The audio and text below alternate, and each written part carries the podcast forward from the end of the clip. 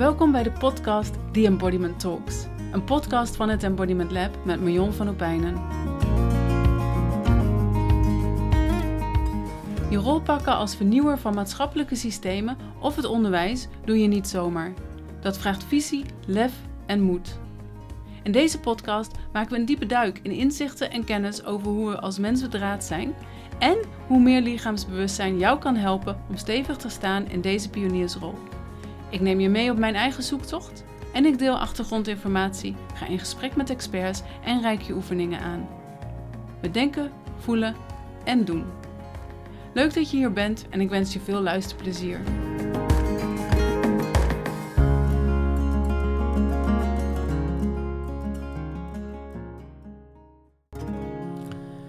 Hoi hoi, leuk dat je weer luistert. En hier zijn we weer voor de tweede podcast. De spits is eraf. Uh, met een introductiepodcast. En zoals beloofd, in deze podcast ga ik meer over mezelf vertellen. En uh, stukjes uit, uh, uit mijn leven die hebben geleid tot um, wat ik nu doe. En wat ik ga doen in deze podcast, namelijk het samenbrengen van systeemverandering en embodiment. Ik heb gevraagd aan, aan Anita Kooi of zij mij wil interviewen een beetje raar om iemand te vragen of ze wil interviewen. Maar uh, het was een superleuk gesprek en daar neem ik je dus graag uh, op mee. En uh, wil je meer weten over Anita? Zij is facilitator, coach, meditatiebegeleider en vocale improvisator. En je kunt haar vinden op beingmoved.nl. Zal ik ook nog even hieronder bij de show notes zetten. En voor nu wens ik je veel luisterplezier naar ons gesprek samen. Ja, we gaan hij staat aan. nou, hartstikke leuk. Ja. Ja, zitten we dan, hè? Ja, zitten we dan. Ja. Allebei een beetje spannend. ja, we gaan een interview doen. We gaan een interview doen. We beginnen natuurlijk met het pareltje van de week. Nou, wat is jouw pareltje van de week? Mijn pareltje van de week. Nou, ik zal eerst even zeggen wie ik ben. Mijn naam is Anita Kooi. En ik ga Marion van Opijnen interviewen. en dat vind ik heel erg leuk. Um, wat is mijn pareltje van de week? Ik had twee dagen geleden had ik een telefonische sessie met een coachie, met een klant. En zij vertelde iets wat mij heel erg ontroerde. En wat ik zo mooi vond, was op het moment, zij, zij begon te huilen en ik begon ook een beetje te huilen. En ik vond het zo mooi om te voelen dat er op dat moment, zeg maar, in de relatie gewoon, ik weet nog steeds, ik ben nog steeds de coach en zij is de coachie, maar dat er zo'n pure verbinding was. En dat vond ik gewoon heel erg mooi. Dus dat was voor mij een pareltje van de week. Ik dacht van, hé, hey, dat is een van de redenen waarom ik doe wat ik doe. Waarom ik mensen graag begeleid om uh, dit soort transformaties en diepe ervaringen te kunnen delen. Nou, mooi. Ja, mooi als, als coach of therapeut zelf ook geraakt worden in het contact met de ander. Hè? Ja. Dat is echt een, uh, ja. ja. Ja, dan komt er zoveel um, ruimte en zoveel menselijkheid en gewoon in de verbinding. Ja, ja dat is prachtig. En jij? Nou, ik vind het dan mooi dat je dat, uh, dat jouw voorbeeld, en dat raakt ook heel erg aan mijn, uh, mijn pareltje van de week. Ik deed um, maandag was het, ja, maandag deed ik een, een dialoogsessie met mijn uh, studenten, intuïtieve intelligentie, zo heet het vak. En daar doen we onder andere mindfulness in en een stuk embodiment. En nou, de tweede sessie staat in het kader van, van dialoog. En de, omdat er veel mindfulness in zit, worden de studenten uitgenodigd om um, eigenlijk de mindfulness te gebruiken in de dialoog. Dus heel erg te kijken van wat er dan bij hun resoneert als de ander aan het, aan het vertellen is. Dus ze krijgen bepaalde vragen waar ze dan om de beurt over gaan, gaan vertellen. En toen zei aan het eind, zei een student van... Dit, dit zou gewoon verplicht gesteld moeten worden. Want mm. wanneer gebeurt het nou dat, um, dat, dat we echt de kans krijgen om, om om te spreken en dat er niemand je in de reden valt. En dat, um, en dat ik eigenlijk helemaal niet bezig hoef te zijn met de ander, maar dat ik gewoon echt puur vanuit mezelf kan vertellen wat er voor mij belangrijk is rondom die, um, rondom die vraag. En dan, dan raakt me dat zo, want die, die pareltjes van de week, die zijn voor mij ook begonnen omdat ik altijd bepaalde studenten pareltjes noemde. En, dan, en dat zijn die studenten die voor mij iets, iets te pakken krijgen wat voorbij de materie gaat, die ik doseer, die, bij wie het ineens gewoon echt lijkt in te dalen waar het nou echt over gaat. Hmm. Dus als het dan, ik, ik werk natuurlijk rondom de embodiment en, en het, de, de integrale duurzaamheid en de systeemverandering. En dat er ineens een bepaald begrip ontstaat bij, bij een student of bij een groepje studenten waarover het dus echt gaat. En dat zijn mijn pareltjes. En toen dacht ik, en, maar het leven is, zijn zoveel pareltjes. Dus mm. vandaar dat ik dacht van, oh ja, die, die pareltjes zijn gewoon het delen waard. Omdat dat mij tot denken aanzet. Ehm, en daarmee hoop ik ook dat het tot anderen tot denken aanzet. Of dat het anderen inspireert om naar, naar pareltjes te gaan kijken. Van, oh ja. Ehm, en die kunnen zo divers zijn. Mm. Zo'n gebeurtenis zijn of een contact. Maar het kan ook een bepaalde vraag zijn die, waar ik dan ineens overloop te mijmeren of, uh, of wat dan ook. Ja, prachtig. Ja. Ik vraag me al, wat je zegt van ja, dan voel ik, dan weet ik ineens, of dan voel ik waar het over gaat, waar het werkelijk over gaat. Ja, wat bedoel je daarmee? Dan zie ik dat, dat, dat een student het pakt. En, uh, en, en wat pakt die student dan? Waar gaat het dan over? Ja. ja. Wat maakt het pareltje dan tot het pareltje? Want ik, ik kan heel erg meevoelen wat, het, wat, je, wat je zegt. En ik zie dat het je ook heel erg blij maakt. En uh, mij maakt dat dan weer blij. het, het gaat over dat het voorbij het concept van de theorie gaat. Mm. Dus kijk, als we het over systeemdenken, er zit natuurlijk een hele, er zit een hele theorie achter. En hoe dat dan werkt en hoe systemen werken. En we kunnen daar heel feitelijk naar kijken. Maar als er dan bijvoorbeeld ineens een student komt met een, met een, een voorbeeld um, uh, zat ik pas ook een, een, student in de klas die, die kwam ineens met, met het inzicht. Dus die had naar een natuurfilm gekeken en toen zat er een, uh, um, natuurlijk in, in Afrika van die buffalo's en er zat een vogeltje op die buffel om die teken te, te nemen. En, en we hebben het natuurlijk altijd heel erg over de hiërarchie in de food chain, zeg maar. En dan staat zo'n vogeltje staat eigenlijk ergens lager dan zo'n zo'n buffel, die dan weer lager staat dan een leeuw. Weet je, dus daar hebben we allemaal hiërarchie van gemaakt. Terwijl dat, dat, dat, dus die student die kwam met het voorbeeld van. Dus, dus volgens mij gaat het dan hier over dat dat vogeltje, zeg maar, net zo relevant is voor het hele systeem om het gaande te houden en heel belangrijk is voor die buffel. Um, want zonder dat vogeltje die die teken allemaal uitpikt, krijgt die buffel een probleem. En dan, dan, dus dan wordt het ineens in verband gebracht met iets wat ze al weten, of wat ze kennen, of wat ze gezien hebben, of um, wat belangrijk voor ze is. En dan krijgt die, die, die theorie, komt eigenlijk ineens tot leven. Mhm. En dan denk je van, oh ja, dat, dat is waar het voor mij over gaat. Wat mooi is alsof de theorie dan zeg maar aankomt in, in het hele systeem, in het lijf, in het wezen van een student. En dat, dat zie je dan terug. Ja, Ja, pareltje van de week. Nou, er zijn natuurlijk nog heel veel pareltjes van de week, of misschien van de dag. Dus uh, ik hoop dat de mensen die luisteren, die dan denken van, oh, ik ga ook eens kijken wat mijn pareltje van de week is. Maar, uh, nou, we hebben natuurlijk het interview voorbereid, hè? Een beetje. En, uh, en, we gaan het natuurlijk niet herhalen, maar uh, ik vind het wel leuk om, om te beginnen met de vraag wat jou geïnspireerd heeft om deze podcast te maken.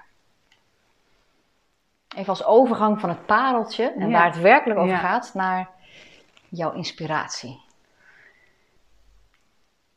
Ja, ik, uh, ik ga dan ook proberen om deze. Um, het is superleuk om hier echt een gesprek over te hebben en niet helemaal in chronologische dingen te gaan vervallen. Ik denk niet dat dat zo heel erg veel toevoegt of bijdraagt. En wat is het eerste wat in je opkomt? Gewoon wat nu het eerste is wat in je opkomt. Ja. Um, nou ja, het, het, het zit voor mij wel een beetje in mijn eigen pad natuurlijk, wat ik, wat, wat ik zelf zo gelopen heb, mijn eigen reis door het leven. En dat zit deels in dat ik in ehm, eh, echt een super gaaf, ik was consultant op het gebied van duurzaamheid en um, internationale duurzame um, ketens. Ehm, dus dat gaat er dan over van wat er zeg maar, ergens op de wereld gebeurt bij een boer of uh, een mijne of wat dan ook, tot waar wij het consumeren en alles wat daartussen um, niet zo duurzaam is en duurzamer zou, uh, zou kunnen. En, um, en ik realiseerde me heel erg dat we, ja, ik, dat we iets aan het fixen zijn in binnen eenzelfde mindset. Want een mindset is namelijk nog steeds van, oh ja, we hebben een bedrijf en dat heeft aandeelhouders. En, um, en uiteindelijk gaat het erom dat die aandeelhouders tevreden gesteld worden. En binnen, dat, binnen die context proberen we dan iets wat duurzamer te doen. Maar dan blijft de duurzaamheid altijd ondergeschikt aan het belang, het financiële belang van de aandeelhouders. Ondanks dat we natuurlijk wel zien dat, die, dat het financiële belang op lange termijn ook afhankelijk is van hoe duurzaam we zijn, maar op korte termijn um, zien we daar heel vaak helemaal niet direct de resultaten van. En ja, ik liep daar heel erg tegenaan. Dus ik heb eigenlijk al mijn keuzes in mijn, mijn loopbaan zijn altijd gemaakt omdat ik um, heb ik altijd gemaakt omdat ik het gevoel had dat mijn geweten een beetje in de knel kwam. Hmm. Dat het eigenlijk niet meer helemaal klopte wat ik aan het doen was. En dan uh, werd het meestal weer tijd voor een nieuwe keuze.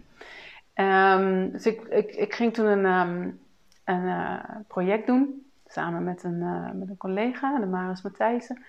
Uh, rondom de nieuwe economie en Leaders for Economic Change. En dat was voor mij echt zo'n eye-opener van um, uh, waar de echte mankementen in het systeem zaten. Wat, wat maakte dat er weinig verandering eigenlijk echt kwam en dat er weinig duurzame verandering kwam.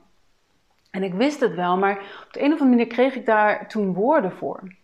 En het, um, het, landde eigenlijk in een, in een nieuwe context. Dus alleen al het feit dat mijn geweten gaat knagen, dat gebeurt natuurlijk al van een diep weten dat er iets niet klopt.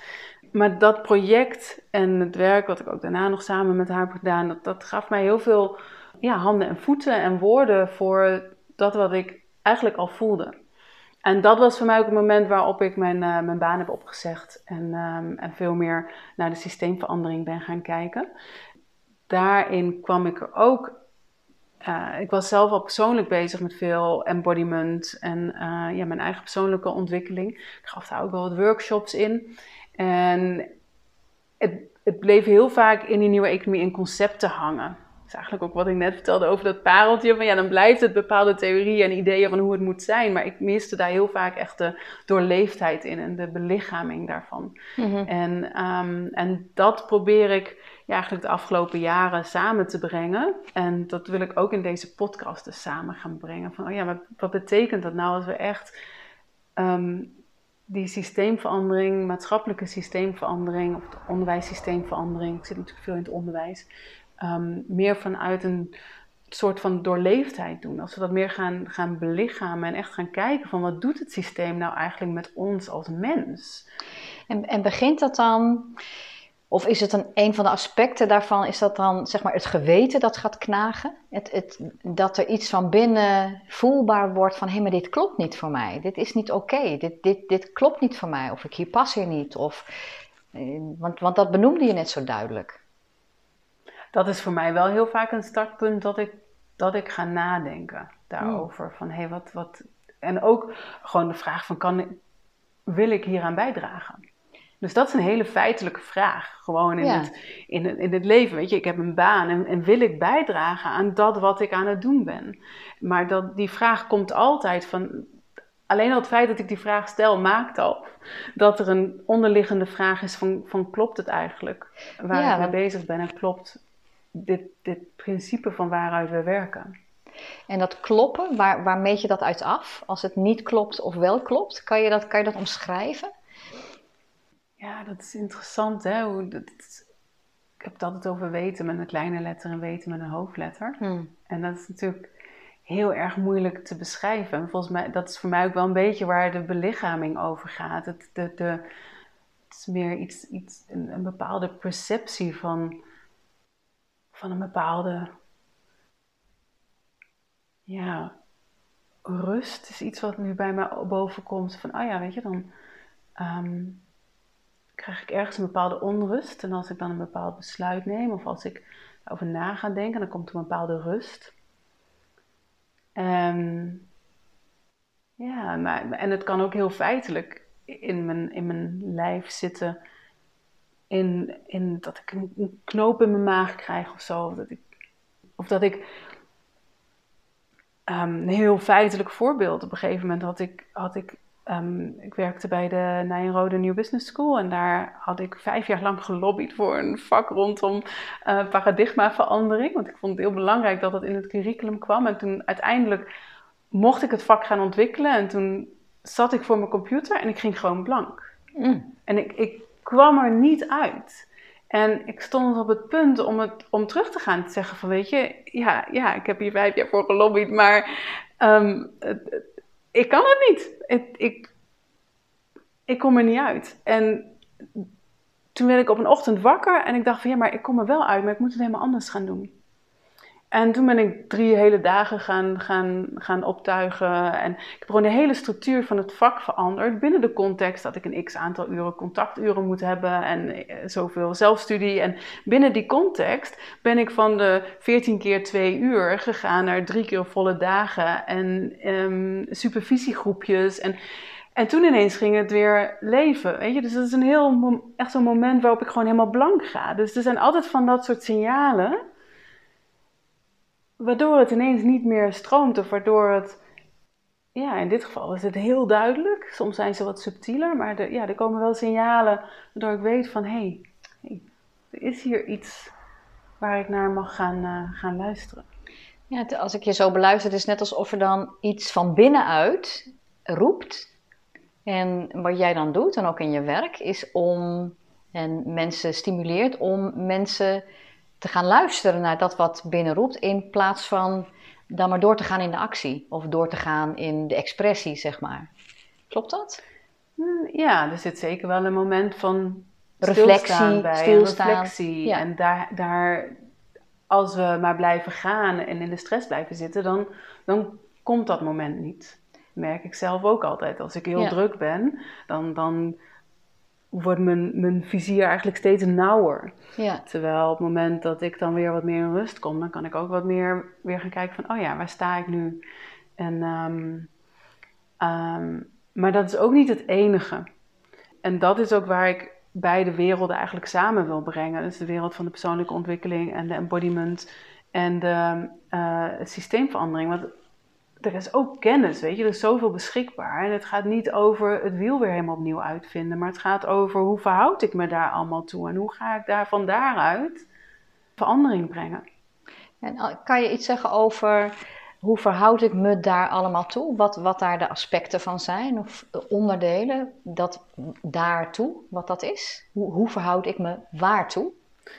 Nou ja, tot, het, tot het systeem. Mhm. Dus ook tot het, um, als ik het dan even bij het onderwijs houd, zeg maar, hoe verhoud ik me tot het onderwijssysteem? Dus dat ik op een bepaald moment zit met een vak wat ik notabene zelf geïnitieerd heb en erachter kom van, maar hé, hey, maar ik kan dat niet binnen de huidige structuur. Ik kan dat niet binnen een structuur van zeven weken, veertien colleges van twee uur, uh, zoveel studiepunten, zoveel assignment. Uh, weet je, alleen als ik het vertel, dan, dan gaat mijn lijf trekt al bijna samen. Ja. Dus op dat moment kon ik me daar niet toe verhouden. Maar ik wist wel dat het belangrijk was dat dit factor kwam. Dus kan ik dan binnen de context kijken van waar zit de ruimte om het daadwerkelijk anders te, te gaan doen. Aan de ene kant respect voor het systeem, respect voor de context en respect voor mezelf en mijn, mijn eigen uh, weten dat het eigenlijk anders zou moeten om het echt over te kunnen brengen. Dat ik daar veel meer dan de studenten mee op een reis wil nemen en wil zelf laten onderzoeken waar ik gewoon meer tijd voor nodig heb. Dus, het, ja, dus dat gaat ook. Dus over het, het, ik, ik had me ook mezelf kunnen gaan dwingen om binnen het systeem te gaan passen. Dat heb ik in dit geval niet gedaan. En nu lijkt het een ontmoeting tussen het systeem en jou. Dus tussen twee werelden. Jij als individu en het systeem als geheel. Ja. Nou, dat is wel mooi gezegd, inderdaad. Nou, dank je. Ja. ik, ik, zit even te kijken van, uh, van nou, je, je hebt, wat, wat, heeft jou geïnspireerd om deze podcast te maken? Heb je een paar dingen over gezegd? En uh, we hebben 30 minuten ongeveer, dus we kunnen niet alles uh, bespreken. Maar het is misschien wel leuk om even in te gaan op sleutelmomenten, zeg maar, in je leven. Of er, zijn er sleutelmomenten in je leven geweest, in jouw eigen reis naar waar je nu bent? En die, ja, die jou deze weg hebben doen inslaan. Is er misschien een beginpunt? Of uh, ben je ooit ergens begonnen? Of is er een keerpunt? Of, ja. Nou, ik denk als, als, als ik dan echt helemaal terug ga, ga redeneren. In 1984 uh, was natuurlijk de um, hongersnood in de Hoorn van Afrika. En dat heeft zo'n enorme indruk op mij als kind gemaakt. Dat dat wel het besluit is geweest voor mij dat ik daar iets aan wilde gaan doen. Ik was toen elf, dus wist ik veel wat ik daar aan wilde gaan doen en hoe dat allemaal ging werken. Ik heb daar wel ook echt fundamentele vragen over gesteld. Van hoe kan het nou dat, dat daar zoveel honger is? En, en um, uh, wat natuurlijk veel ingewikkelder is dan, oh we gaan daar eten uitdelen en dan heeft iemand, iedereen geen honger en dan lost het zich wel weer op. Dus ik realiseerde me ergens wel dat het hele vraagstuk veel ingewikkelder was. Dus ik dacht van, nou, ik ga, ik ga in de ontwikkelingssamenwerking werken. Dus toen ging ik uh, studeren. Wat, wat, heb je eh, gestudeerd? Ja, ik ging bedrijfskunde studeren, bedrijfswetenschappen in Nijmegen. En ik wilde dat gaan combineren met sociale geografie. Dus ik had ergens wel ook het gevoel van: hey, volgens mij komt daar iets, uh, iets samen wat interessant is. En ik wist ook niet precies wat. Nou, dat liep allemaal wat anders. Dus dat sociale geografie was uiteindelijk niet helemaal te combineren qua schema's en weet ik het allemaal. Maar het klinkt heel bevlogen. Um, ja, nou, dat is echt ook wel een rode draad inderdaad door mijn, um, uh, door mijn leven en mijn loopbaan.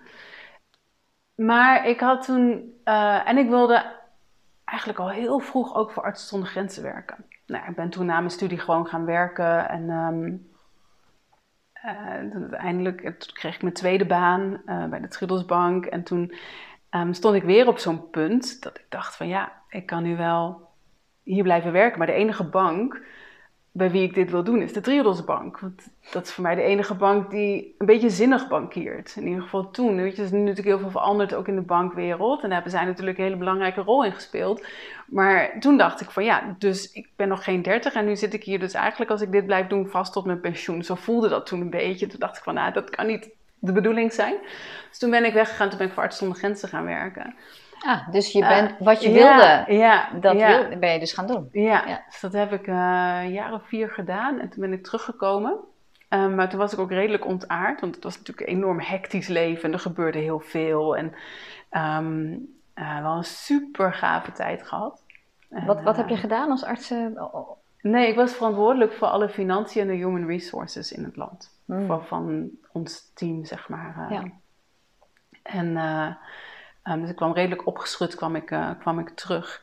En toen ben ik ook in aanraking gekomen met, uh, met het, het, embodiment en de, het lichaamswerk. En, uh, um, en ben ik dat heel lang voor mezelf eigenlijk gaan doen. Totdat ik, wat ik net dus vertelde, hoe die twee paden eigenlijk voor mij op een gegeven moment bij elkaar kwamen. Hmm. Dat, ja, volgens mij zit het hele verhaal in het beide te combineren.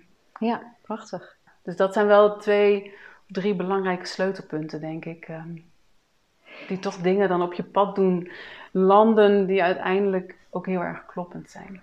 Ja, precies. Een aantal momenten, je, gewoon doe je als kind en als dertiger en later nog. En je zegt ergens ook, of je zegt nu net ook van ja, op een gegeven moment komen die paden dan, dan bij elkaar. Is dan ergens een moment geweest of een situatie geweest waarbij je voelde van hé, hey, nu, nu, daar komt het bij elkaar. Dat, dat, dat, dat een inzicht gaf of ook een sleutelmoment was van hé, hey, ik zie nu ineens dat en dat bij elkaar komen. Of is dat geleidelijk gegroeid? Ja, ik denk dat dat geleidelijk gegroeid is. Ja. Ik ben me wel op een gegeven moment ook echt dingen gaan afvragen binnen. Ik zat ook in een paar um, communities rondom de nieuwe economie. En nou, ergens had ik daar ook een beeld van. Want het gaat heel erg over de heelheid, inclusiviteit. Um, een economie die ook veel meer over de verbinding gaat, die over de mens gaat. En, um, maar als losstaande communities, dan is het natuurlijk best wel lastig om momentum te creëren. Dus een momentum ontstaat ook met een bepaalde grootte van de groep. En dat, dat zie je nu wel steeds meer een beetje ontstaan. Dus dat vind ik ook super gaaf. Hm. Maar, en dat toen die heb toen ik even gekeken of die communities dan samen zouden moeten of zo. Maar dan zeggen ze allemaal van ja, de een kan bij, kan bij ons komen. En de ander zegt ja, maar je kan bij ons komen. En dan dacht ik van ja, maar wacht even. Dus er wordt zoveel gezegd over hoe het dan zou moeten zijn. Maar hoe leven we dat nu eigenlijk zelf? En dat was wel zo'n moment dat ik me dat echt ook ging afvragen. Van ja, maar dat, als ik, het, als ik daar niet mee in het reinen kom in mezelf, dus als ik niet mijn eigen dingen kan, kan aankijken van, oh ja, ik vind het eigenlijk best wel spannend om samen te gaan, want ik heb zoiets moois ontwikkeld en hoe gaat het er dan uitzien? Weet je, dat, is natuurlijk allerlei onzekerheid is daarover en, en niet weten. En ja, hoe verhouden we ons daar dan toe? In plaats van de een en de ander wel uit te nodigen, maar niet zelf die beweging te willen maken. En volgens mij is dat waar het over gaat. Kan ik alleen maar de anderen uitnodigen tot een beweging die ik zelf ook bereid ben om te maken.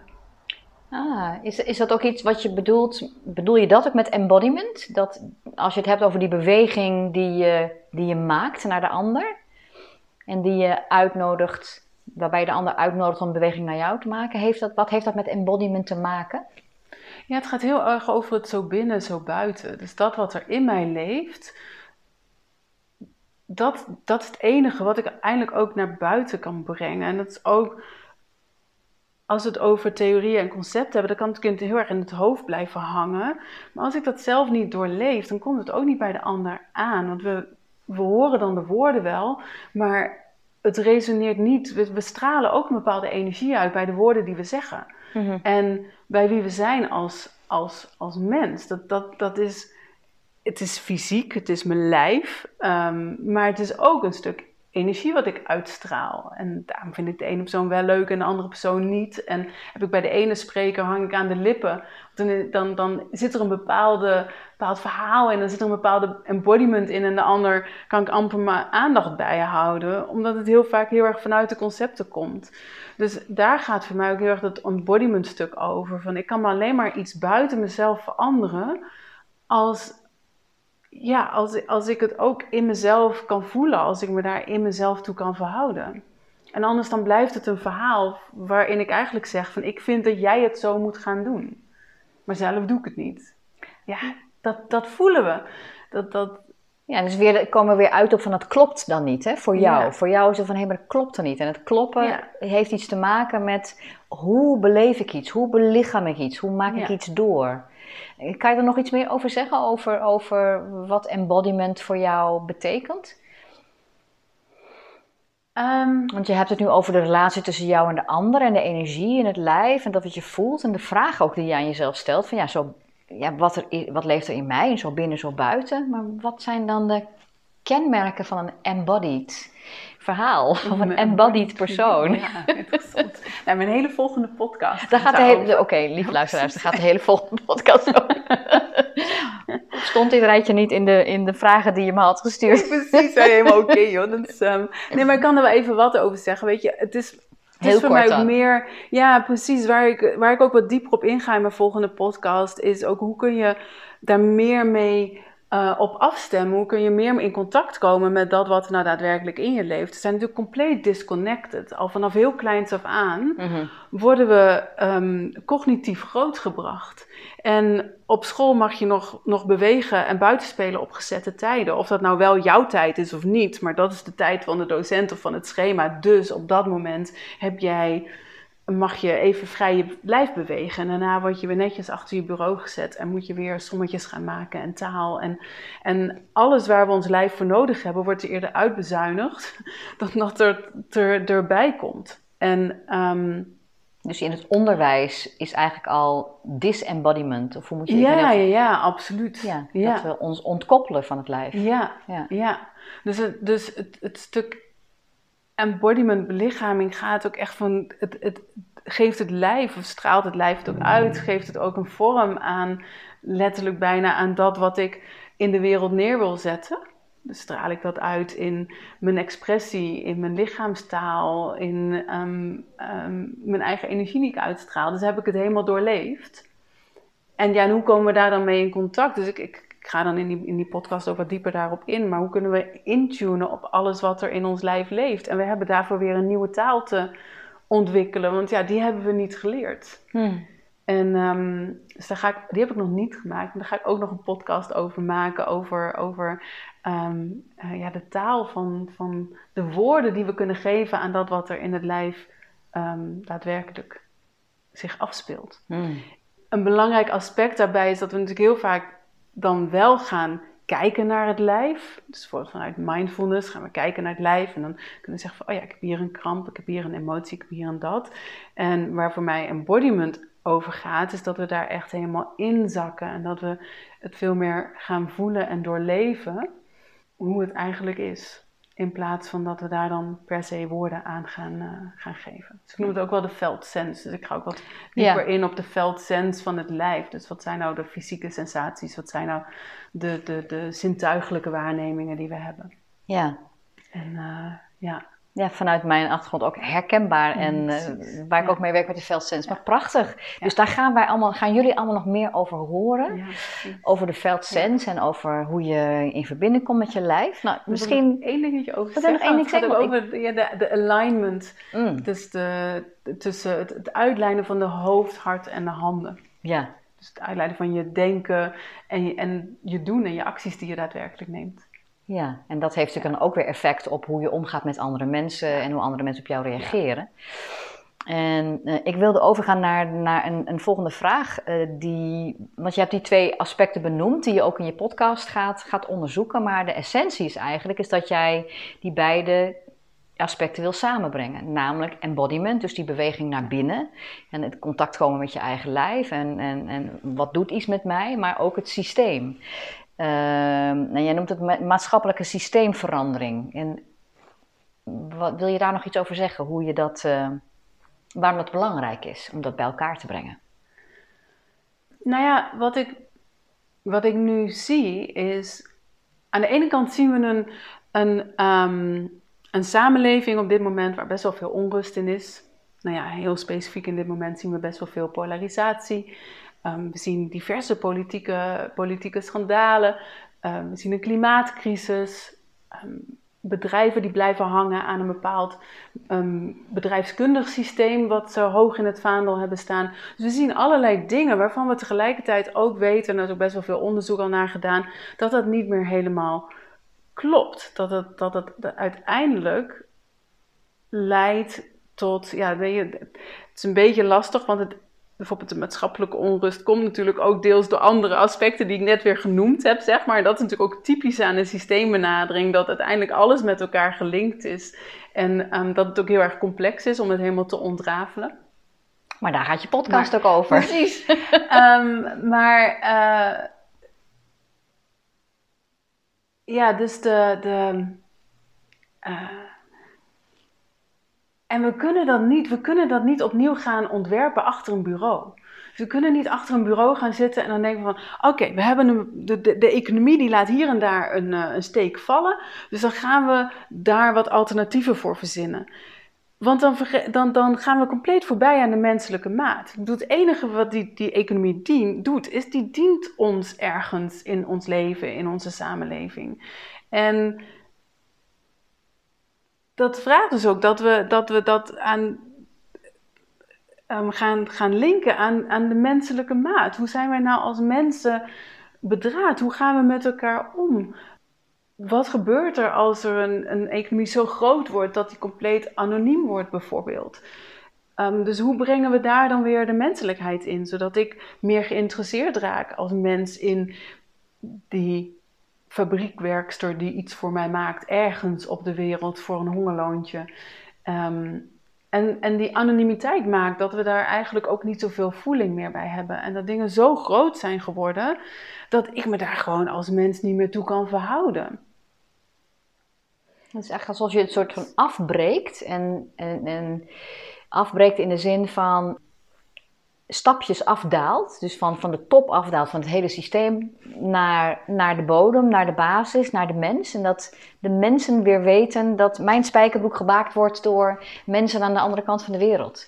Dus het besef dat dat niet een systeem is wat iets creëert, maar dat de mensen het systeem creëren. Is dat wat je bedoelt? Ja, ja. En deels creëren we natuurlijk het systeem ook, want we houden het ook in stand, want we zijn er allemaal onderdeel van. Dus we kunnen onszelf ook niet buiten het huidige systeem zetten. Weet je, ik ben ook onderdeel van deze, van deze economie. Ik verdien ook mijn geld en ik um, heb ook een huis. En weet je, dus in die zin zijn we allemaal ook onderdeel ervan. En houden we het ook zelf in stand. Dus als we zeggen van ja, we dalen af en we gaan als mensen die dan een, nieuw systeem bouwen, dan zetten we onszelf er een beetje buiten. Terwijl we um, zelf er net zo hard aan meedoen. Allemaal. Want we ontkomen er niet aan. Dus, dus binnen die context mogen we wel gaan nadenken van, maar wat dient ons nou eigenlijk wel? Wat is nou een systeem wat ons beter dient? En hoe kunnen we, ook het goede, hè? het is ook niet allemaal kommer en kwel. Ik bedoel, heel veel van onze welvaart komt natuurlijk ook uit het systeem. Dus ja, hoe kunnen we van daaruit in ieder geval wel fundamentele veranderingen aanbrengen. Vanuit het systeem zelf. Dat bedoel je ook met het hoe verhoud ik mij ten opzichte van, van een systeem. Van een hoe, daar zou innovatie dan ook uit voort kunnen komen. Over, ja, ja, waartoe innoveren we? Innoveren we voor dat het ons dient als mens? Of innoveren we dat het een bedrijf dient om winst te maken? Ja. En hebben we alles wat er geïnnoveerd wordt, hebben we dat nou echt nodig als mens? Of hebben we echt heel hard een marketingmachine nodig om dat een enorme push te geven, zodat dat um, in ieder geval verkocht wordt? Dan denk ik van nou, als je zoveel geld uit moet geven aan marketing, volgens mij heb je dan een product geïnnoveerd wat niet, waar niet veel behoefte aan is. Hmm. En, en het is dus ook de vraag van waar, welke richting willen we onze financiële middelen bijvoorbeeld uitbrengen? Willen we die inderdaad richten op innovatie die een kleine groep mensen dient, of willen we die richten op innovatie die het grotere geheel dient? En dat is een keuze die we hebben. Dat is natuurlijk een hele spannende keuze, maar het is wel een keuze. Ja, en als je nou kijkt, want, want ik, ik hoor bij jou ook de neiging naar het grotere geheel. Hè? Want van, als, er voor jou, als er een ideaal zou zijn, als je denkt van nou, van zo, zo zou ik de wereld uh, vanuit mijn, mijn expertise, als die twee aspecten bij elkaar komen, zo zou de wereld eruit zien. Hoe, hoe zou de wereld er dan uitzien? Ja, ik vind dat een beetje lastig om een utopie te, te scheppen, zeg of een wens of een, verlangen, want dit is, anders wordt het ook niet zo groot. Maar... Ja, precies. Dus ik zou het wel wat kleiner willen, willen houden. Ik zou wel willen streven naar een systeem waar, ja, wat recht doet aan, aan de menselijke maat. Waarin we dus weer begrijpen waarom dingen zijn zoals ze zijn. En, en waar er een stukje meer gelijkheid ook is, zodat dat meer mensen echt tot ontplooiing kunnen komen. Ja, waar we ook meer, meer. Het, het is altijd lastig om, om dat. Uh, als, als mens zijn we um, hebben we eigenlijk, eigenlijk twee systemen waar we altijd naar streven. En dat is aan de ene kant het, het samen. En dat is ook de wijze waarop we ons, reguleren. En aan de andere kant, wie ben ik als individu en kan ik autonoom zijn? En um, daar recht aan doen. Dat we zowel dus ons kunnen verhouden tot de ander, um, connecties aan kunnen gaan met de ander op allerlei vlakken. Dus zowel zakelijk, op een transparante, eerlijke, open manier. Dus zonder dat ik geld hoef te verdienen over de rug van een ander. Maar ook in, de, in de, de, de samenleving, dat we met elkaar in gesprek kunnen gaan, ook als er verschillen zijn of wat dan ook. Aan de andere kant kan ik daarbinnen dan ook mijn talenten en mijn eigen individualiteit leven. En ja, hoe brengen we daar een balans tussen? Hmm. En dat zou voor mij, dat is voor mij ook wel een vraagstuk hoe dat. Want we zien natuurlijk nu dat we heel erg zijn gesprongen richting het, het individuele. En aan de andere kant het, het, het samen een beetje hebben verwaarloosd. En mm. ja, ik wil ook niet helemaal weer, dan gaan we alles samen doen. Want ik denk dat we daar dan ook niet helemaal uh, onszelf in gaan vinden. Want dan doen we onszelf weer tekort. Dus dat is denk ik ook wel mijn eigen zoektocht. Van hoe kunnen we die in balans brengen met elkaar. Nou, het is mooi dat je in je podcast die, ja, die, dat spanningsveld gaat onderzoeken. En ook jouw eigen ja, onderzoek daarin gaat, uh, gaat plegen, zeg maar. Mm. En uh, nou, ik ben in ieder geval heel nieuwsgierig naar, naar jouw podcast. Ja, ik ook. En nou ja, ik wil je voor nu. Ik denk dat we zo'n beetje aan het einde zijn gekomen. Is het, klopt dat? Ja, ik check het even af als, als, als interviewer van, ja. van jou. Ja, nou, dit is al heel veel gezegd. En er is nog zoveel meer te zeggen, maar dat ga ik allemaal wel oppakken. En. Nou, dan ga ik jou nu heel erg hartelijk danken voor jouw wijsheid in deze twee aspecten van jouw expertise. En uh, ja, nogmaals, ik kijk uit naar je podcast en heel erg leuk om met jou te praten. Zo, ja, hierover. Ik vond, het, ik vond het ook super leuk en dank je wel. Heel graag gedaan. En ja, we gaan het zien hoe het eruit gaat zien. Het is ook gewoon iets wat zich ontwikkelt. Ja. Ja. En het begint bij het lichaam. Precies. De volgende podcast die gaat over wat is embodiment. Dus, uh... Ja, wel luisteren hoor, wel luisteren. Ja, precies. Hey, dankjewel. Oké, okay, jij ook.